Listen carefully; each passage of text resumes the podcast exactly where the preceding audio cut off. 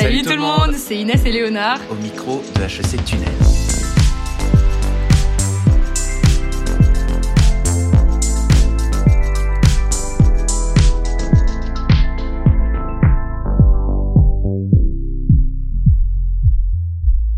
L'association Solidarité France-Népal existe depuis 1995. Et oui, alors je pense que beaucoup, comme moi, et comme Léonard ici présent, euh, pense qu'en fait l'association a été créée cette année. Mais l'histoire, c'est surtout que Benoît, président de Solidarité France-Népal, a retrouvé un beau matin un compte bancaire avec 8000 euros dessus. Donc euh, la bonne aubaine quand même. Je laisse maintenant la parole à Léonard pour euh, vous raconter la jeunesse de cette association et donner un aperçu de ses missions. Alors il y a précisément 28 ans, doux matin de printemps, accoudé à un café jovassien, deux jeunes posent les fondations d'une aventure, de leur aventure, Solidarité France-Népal. Le premier, Tristan Lecomte, en M1 à HEC, et le second, Pramod Kakurel, un jeune népalais étudiant à Paris. Ensemble, ils ont une vision claire, permettre à des élèves d'HEC de contribuer au développement économique, social et humain du Népal.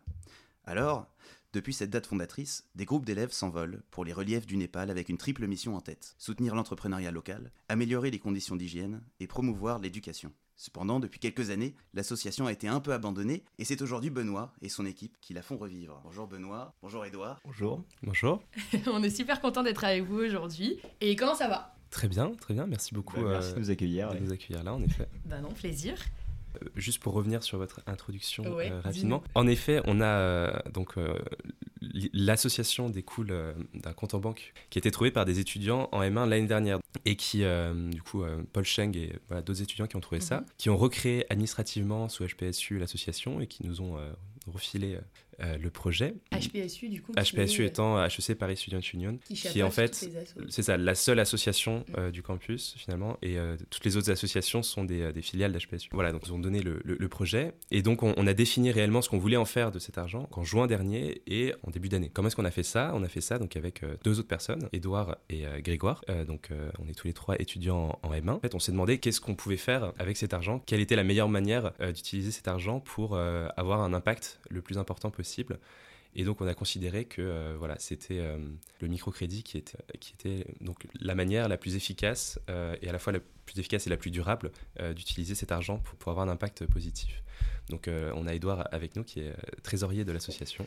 Oui, donc pour revenir un peu sur la jeunesse du projet, Benoît m'a contacté il y a à peu près un an pour m'expliquer qu'il avait du coup retrouvé cette association, son compte bancaire et qu'il avait pour projet de la remonter. Alors euh, moi ça m'a tout de suite plu parce que j'ai senti que euh, c'était un projet quand même euh, très concret et qui est quand même assez innovant par rapport à ce qui se fait déjà à HEC. Il y a beaucoup d'assauts humanitaires à HEC mais pas tant que ça qui se portent sur le microcrédit. Et donc tout de suite j'ai pris le pas avec Benoît d'essayer de, de, remonter cet assaut. Et donc ça a commencé petit à petit une fois que les, les, procédures étaient faites, qu'on avait déjà un petit capital pour démarrer et donc on a commencé le recrutement. Parce que c'est quoi en fait l'objectif de la, de Alors, le concept, c'est euh, le microcrédit. Donc, le microcrédit, c'est prêter euh, une petite somme d'argent, typiquement entre 100 et 200 euh, dollars, à une femme, généralement, pour lui permettre de monter une entreprise, parce que généralement, c'est une personne qui est hors du système bancaire traditionnel. Donc, c'est vraiment le coup de pouce Et pourquoi elle initial. est en dehors du système bancaire? Pourquoi une femme particulièrement? Alors, pourquoi? Pour trois raisons. premièrement, parce que les personnes vers lesquelles on, on va se diriger sont des personnes qui sont dans des régions pauvres euh, assez reculés du Népal, donc euh, qui n'ont pas ce qui s'appelle des contreparties. Généralement, c'est des gens qui sont aussi illettrés, ce qui est euh, problématique pour lire un contrat et pour signer un contrat avec une banque traditionnelle. Et troisièmement, c'est des, des, femmes, donc dans un système qui reste encore traditionnel, entre guillemets, c'est des personnes qui n'ont pas accès au travail rémunéré donc en fait, euh, qui euh, font tout le travail qui se trouve euh, à la maison, s'occuper des enfants, s'occuper de la nourriture, s'occuper voilà, du, foyer en, général. Et donc, vu que la femme n'a pas de revenus, elle ne peut pas emprunter de l'argent à son nom. Et donc, nous, notre, notre volonté, c'est justement de casser ça et de donner le, coup de pouce initial qui permettra aux femmes de réussir à, créer une micro-entreprise alors c'est des choses qui sont très simples, hein. ça peut être euh, acheter un vélo pour faire des livraisons, ça peut être acheter un téléphone pour vendre des minutes d'appel aux gens du, voilà, du village, ça peut être acheter une machine à coudre et euh, des, tissus pour euh, commencer à vendre des vêtements.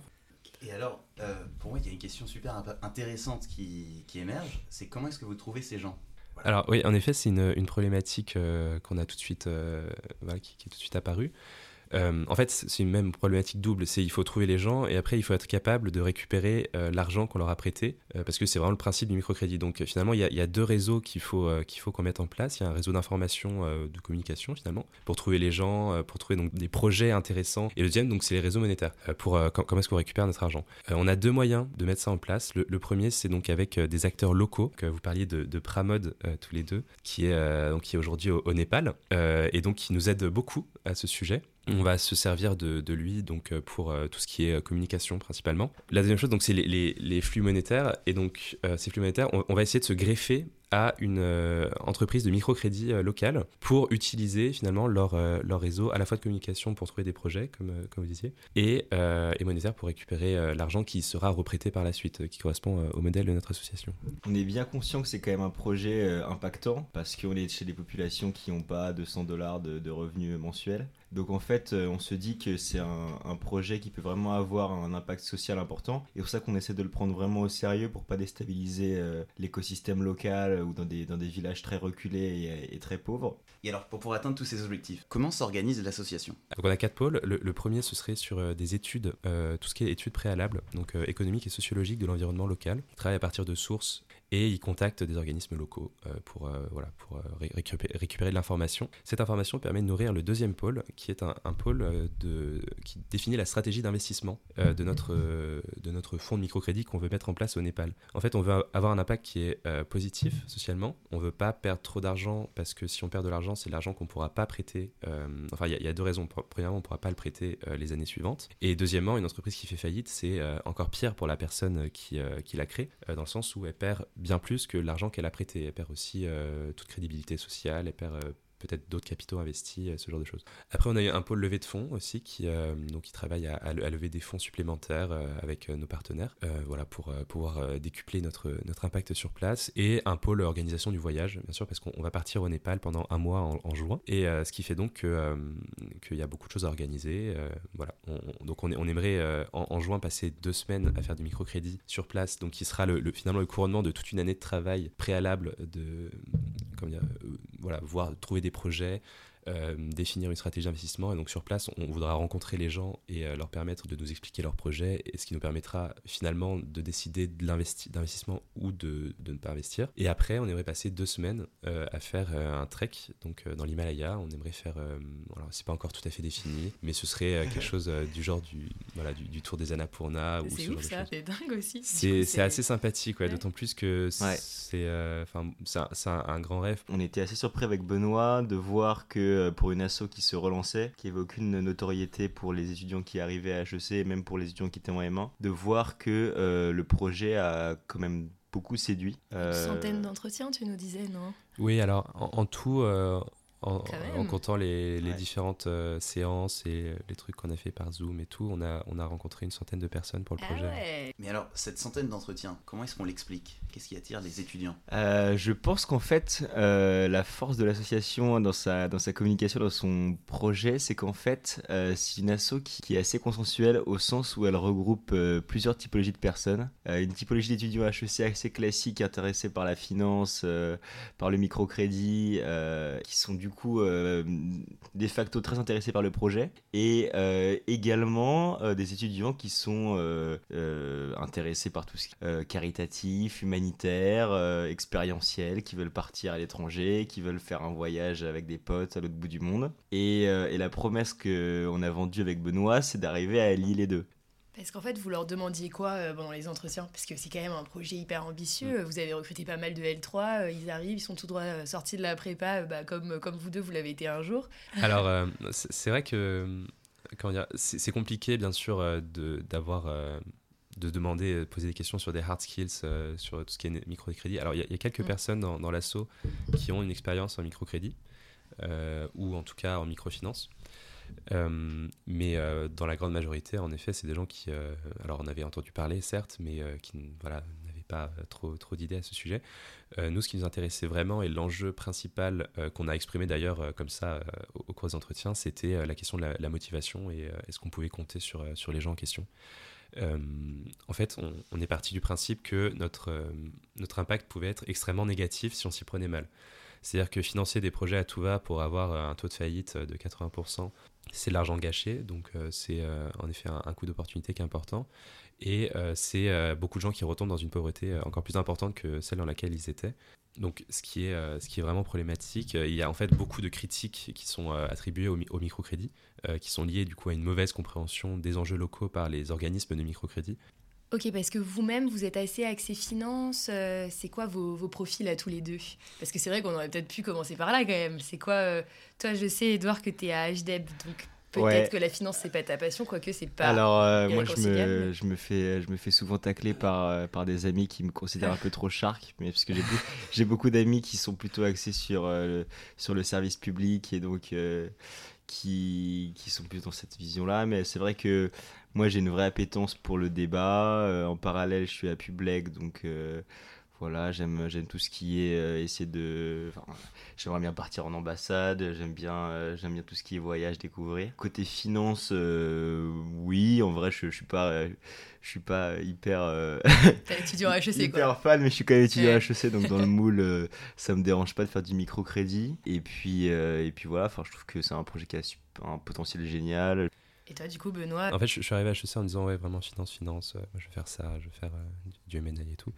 Euh, en fait, les cours de finance m'ont pas vraiment plu. Et les retours que j'ai eus de personnes en stage en finance et tout, en fait, m'ont fait me. Enfin, j'ai compris que c'était pas exactement ce que je voulais faire. mais d'un autre côté, je garde quand même une appétence un peu pour, pour, pour ce milieu. Donc, le microcrédit, ça allie un peu le côté, le côté de la finance que j'aimais bien. C'est-à-dire le, le, fait de construire euh, des, choses, euh, dire, des, montages euh, à partir, finalement à partir de, pas grand-chose, juste, juste son esprit. Et aussi l'impact social que je trouve qui est, qui est vraiment négligé aujourd'hui au sein des, des, grands groupes financiers. Enfin, en tout cas, qui est mis en avant, mais qui est dans les faits pas, pas du tout important. Et donc, voilà, c'était vraiment ce qui alliait les choses que j'aimais bien finalement dans la vie. Alors, tout comme les auditeurs sont curieux de savoir un peu quelles sont vos, compétences, ils sont aussi curieux, à mon avis, de savoir euh, ce que vous faites concrètement au quotidien. C'est-à-dire, le, en gros, les projets qui sont en cours. Alors, Là, on est donc encore dans la phase euh, études préalables. Euh, on essaiera de commencer début mars à trouver des projets. Donc là, on essaie d'avoir une compréhension précise de ce que c'est que le microcrédit, euh, et surtout de, de, ces enjeux et de ces possibles dérives, euh, bien sûr pour, pour, pouvoir les éviter. Et on essaye de trouver le plus de contacts possible au Népal. Euh, très concrètement, on a contacté donc Pramod, mais il y a d'autres personnes qui ont contacté, par exemple, l'ambassadeur népalais en, Angleterre. Alors je sais pas pourquoi c'était genre un contact perso, je crois, mais qui, a, pu nous donner réseau HEC. Deux trois, ouais c'est ça, deux, deux, deux, trois, deux, trois informations. pareil des, des professionnels. encore une fois, on, on est conscient de ne pas être euh, des, pros ou même euh, des experts du microcrédit, euh, comme l'a dit, comme l'a dit Edouard. Et donc, tout de suite, on s'est dit qu'on voulait appuyer notre travail sur celui de professionnels. Et donc, on a contacté des, des, pros dans le domaine qui font du microcrédit, alors pas forcément au Népal, mais qui ont une connaissance de la mise en place effective opérationnelle finalement de, du microcrédit. Plutôt des ONG, des entreprises, des associations? Des ambassadeurs, visiblement. Généralement, c'est plutôt, c'est plutôt des. Il y a des ONG qui font ça, en effet euh, c'est plutôt des, euh, des coopératives. Euh, enfin, ça se met plutôt en place sous forme de coopérative. Et donc, la personne à qui je pense que j'ai que j'ai contacté, elle a travaillé dans une ONG pour faire du microcrédit pendant un certain temps. Et maintenant, elle est spécialisée dans le conseil aux coopératives à l'échelle locale. Bon, plutôt en Afrique, mais il y a des, enjeux qui se rejoignent. Et donc, c'est quoi une coopérative? C'est c'est une, une, sorte d'association où chacun des, chacune des personnes qui en font partie sont intéressées au capital. Euh, donc, euh, c'est généralement les lettrés euh, du village ou de la zone qui se, qui se rassemblent, qui mettent en commun leurs ressources et qui décident de prêts, donc d'accorder des, capitaux à des personnes qui ont des projets en particulier. C'est très intéressant parce qu'on on se base sur des choses qui sont pas du tout de l'ordre de la finance qu'on connaît aujourd'hui. Peut-être un, un, point qui est, qui est intéressant, euh, à soulever, c'est qu'on on va prêter de l'argent euh, sans euh, signer quoi que ce soit et sans demander le moindre collatéral. Donc il n'y a aucun contrat. Il n'y a aucun contrat. Encore, encore une fois, ce que je disais au, début, c'était qu'on avait des populations qui sont à la fois illettrées et pauvres. Donc ils n'ont pas de collatéral, ils ne peuvent pas nous donner une, une caution. finalement, comme quelqu'un qui prendrait un prêt HEC, bon, il y a soit ses parents, soit l'appartement qu'il dispose, qui a mis en, caution, en, caution de, de, son, de son prêt. Une banque aujourd'hui, dans, dans, la plupart des cas, ne, prête pas sans caution. Donc là, nous, on va prêter sans caution et on va prêter aussi sans, sans, sans, rien du tout. Donc en fait, uniquement sur le respect de la parole, la parole donnée. Euh, et des questions d'honneur et, de respect de la parole donnée, qui en fait sont des questions qui euh, en fait ont un peu quitté le débat aujourd'hui euh, en Europe, en Occident. Finalement, on ne va pas rembourser une dette parce que sinon on serait dans le déshonneur, c'est plutôt parce que sinon on risque d'aller en, prison. Et là, en l'occurrence, ces questions-là sont extrêmement importantes et ont des répercussions sociales qui sont concrètes et donc qui font en sorte que les gens remboursent. Et donc le fait d'avoir des coopératives qui s'organisent comme ça, c'est des gens qui, se connaissent. Finalement, c'est donc euh, dans, des, dans des régions qui sont euh, assez, euh, assez, enfin des, des, zones géographiques qui sont assez restreintes, avec des gens qui se connaissent et qui donc savent bien mieux que finalement votre, banquier qui est capable de rembourser et qui a un projet qui est cohérent ou pas. Ok, hyper intéressant, mais parce que du coup quand même tu as dit à un moment que il serait possible dans, certaines, dans certains cas euh, d'avoir fait vos recherches sur un projet, voilà, euh, une femme potentiellement, euh, vous prévoyez de lui prêter de l'argent, mais en allant sur place, vous vous rendez compte qu'en fait, peut-être que ce serait pas possible ou que il y a quand même le côté où vous laissez la possibilité en allant sur place d'aller vérifier vos recherches de ouais c'est vraiment le, la raison du projet. C'est pour ça qu'on veut aller sur place qu'on veut pas seulement aller faire du trek au Népal. C'est qu'en fait l'objectif c'est de même si c'est sympa en fait l'objectif c'est aussi de d'aller voir euh, ces hommes et ces femmes qui sont dans des, dans des villages népalais, qui ont besoin d'argent, euh, et d'une manière ou d'une autre d'essayer de comprendre comment est-ce qu'on peut les aider et de voir si c'est pas juste distribuer de l'argent à n'importe qui quoi parce que sinon ça ça servira à rien et donc euh, l'objectif c'est quand même essayer d'avoir un, un, suivi des projets d'évaluer ce qu'ils vont faire et de s'appuyer sur des gens qui connaissent qui connaissent le territoire qui connaissent les personnes à qui on va prêter pour essayer de de ne pas faire n'importe quoi euh, et, d'avoir un vrai retour sur investissement pour eux et que ce soit bénéfique pour tout le monde. Tout à fait. Et donc, euh, pour, pour chiffrer un peu, on, on, estime, euh, on aimerait trouver 25 projets à, financer. Ah et on aimerait en présélectionner une cinquantaine avant de venir. Donc, rencontrer 50 personnes pendant deux semaines au Népal et décider de, de 25, 25 projets sachant que voilà, c'est des trucs qu'on a fait euh, un peu euh, au doigt mouillé quoi, donc euh, en, début d'année. on est tout à fait ouvert à adapter en fonction de, de, la situation locale, mais c'est à peu près notre, notre objectif. Mais alors, est-ce qu'il faut parler népalais pour faire partie de Solidarité France-Népal? Comment est-ce que vous communiquez avec Ouais, et, même entre, entre nous, on a décidé de parler uniquement népalais pour s'entraîner. ça, ça faisait partie des hard skills. Exactement. Il fallait avoir ça pour le recrutement. Euh, non, non, bien sûr, euh, personne ne parle népalais. Du coup, on utilise des, euh, des, relais locaux, forcément, on est obligé. on a un, relais local qui est extrêmement précieux, qui est Pramod, encore une fois le, même, le, fondateur de l'association, qui, qui a vraiment le, bon goût de savoir parler à la fois très bien français et népalais parce que c'est sa langue d'origine. Et donc, donc, il nous aide beaucoup à ce sujet. Après, c'est vrai que c'est quand même un, un, milieu qui est assez international, le microcrédit. Il y a beaucoup d'ONG. Euh, qui bien sûr ont des euh, personnes, euh, voilà, des, membres qui ne parlent pas forcément népalais, ce qui fait que l'anglais est plutôt, plutôt répandu dans ces milieux-là. Tout à l'heure, on a évoqué un, acronyme un peu mystérieux, le SCP. Est-ce qu'ils font partie du projet? Alors, le, SCP, du coup, enfin, l'association a été créée, je crois, à peu près en même temps à l'ESCP, qui sous le même nom, Solidarité France-Népal. Euh, ils ont continué. Alors, euh, si euh, l'association d'HEC a été abandonnée un peu avant le Covid et a vraiment fini de péricliter pendant le, Covid, l'assaut de l'ESCP a continué, alors malgré le fait qu'ils ne soient pas partis au Népal, bien sûr, à cause des restrictions sanitaires. Alors, on, va, je pense, travailler avec eux à terme. Alors là, on essaye, bien sûr, de. Vu que c'est un, projet qu'on relance, il y a vraiment tous les fronts euh, qui, sont, euh, qui nécessitent euh, beaucoup de travail. On n'a pas encore eu le temps de vraiment travailler avec eux pour l'instant, mais, mais on aimerait travailler avec eux. Après, j'ai l'impression que leur projet est plus proche du projet initial qui était celui de Solidarité France-Népal à HEC. qui est quelque chose qui se rapproche du coup pour, pour les étudiants d'HEC à quelque chose que faisait Avenir Vietnam par exemple. Et donc ils ne sont pas exactement dans cette question du microcrédit. On, pourra en effet travailler avec eux sur toutes les questions logistiques, comment est-ce que concrètement ils partent au Népal, comment est-ce qu'ils se logent, voilà, sur, sur la Mm. question que, que tu posais tout à l'heure. euh, Est-ce que est-ce qu'on va loger chez l'habitant Est-ce qu'on- voilà, qu'est-ce qu'on peut faire comme, euh, comme rando après, ce genre de choses. Ok, ouais, donc vous avez quand même le soutien, enfin, vous pouvez quand même un peu discuter avec d'autres assos qui font la même chose, des associations euh, Ouais. étudiantes, quand même, Sciences Po, c'est sympa, euh, le SCP, bon, c'est un truc qui prend, quoi. Ouais, ouais, bah c'est un truc qui est quand même euh, un peu à la mode euh, dans les écoles, euh, grandes écoles, on va dire.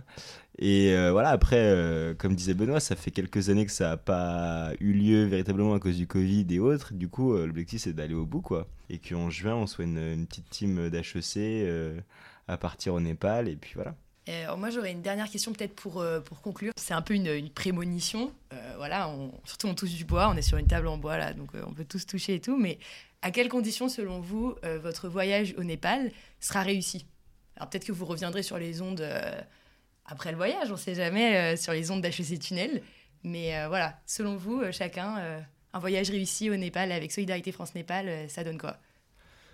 Alors, il y, a- il y a deux choses, comme pour les, deux parties du, voyage. La première, c'est qu'on atteigne nos objectifs qu'on s'est fixés, donc 25 projets financés, des projets qui, dans lesquels on croit, enfin qui ont une, une réelle chance de succès et qui ont une réelle chance d'améliorer euh, le quotidien de la personne en question. La deuxième chose, ce sera bien sûr de, de faire un voyage euh, qui plaira à tout le monde, avec euh, pas trop de morts euh, quand on fera euh, des cols un peu trop en hauteur. C'est mieux. Euh, on essaiera de, voilà, de, de limiter euh, les, les doigts gelés et ce genre de choses. Mais, mais Ouais. ça, euh, ça c'est plutôt, plutôt un voyage, donc euh, c'est que ça, ça plaise aussi euh, à tout le monde. Et puis si je peux ju- juste ajouter quelque chose, l'objectif c'est que euh, vraiment on, fasse ce projet, comme disait Benoît, on atteigne nos objectifs. Et surtout que ça, se pérennise, quoi, qu'on arrive à trouver des gens qui derrière vont continuer l'assaut, qu'on arrive à avoir des contacts sur place, euh, que les projets qu'on finance se développent et que ça puisse être vraiment euh, ben, un, projet, une asso qui s'inscrit dans la durée et qui, continue à, perdurer comme ça avait été lancé par Pramod il y a quelques années. Ouais, ouais, c'était vraiment un enjeu. On a, on a pris euh, pas mal de L3, je crois qu'il y a la, la moitié de l'assaut qui est, euh, qui est en Ouais. L3. Et donc euh, là, on a la moitié de l'assaut qui est en euh, un peu à, à Il va droite à falloir gauche. coopter des gens là, peut-être un peu. Alors, euh, moment. oui, après, euh, vu que c'est des, des gens vraiment euh, de très grande qualité, ils continuent à travailler même euh, depuis l'autre bout du J'espère monde. qu'ils nous écoutent. euh, On espère que, L'avantage du podcast, c'est que c'est pas en live. Ils peuvent écouter à n'importe quelle heure, de New York à exactement. Singapour. Euh, donc, euh, donc ça c'est bien. Euh, on fera peut-être des cooptations en, en fin d'année. Enfin, c'est pas encore, euh, c'est pas encore prévu, mais en tout cas, on, T'as fait gaffe à ce que vous dites, parce que là, vu le nombre d'auditeurs qu'on a, tout le monde va venir Ah gratter bah à là, je, je sens que euh, j'ai déjà mon téléphone en ébullition. non, mais voilà. Et donc, euh, en tout cas, on, on est assez confiant sur la reprise du projet euh, l'année prochaine. Ok, top. Bah ouais, on espère pour vous qu'il n'y aura pas de trou de 20 ans euh, à cause du Covid ou autre facteur, mais là, ça me paraît quand même super bien parti. Bah, donc on termine là-dessus. Ouais, on termine là-dessus. Merci les gars, en tout cas. Bah, C'était merci vraiment à top. vous. euh. Merci à vous. Et bon courage. pour Ouais, la on suite. a hâte d'entendre la suite de vos aventures.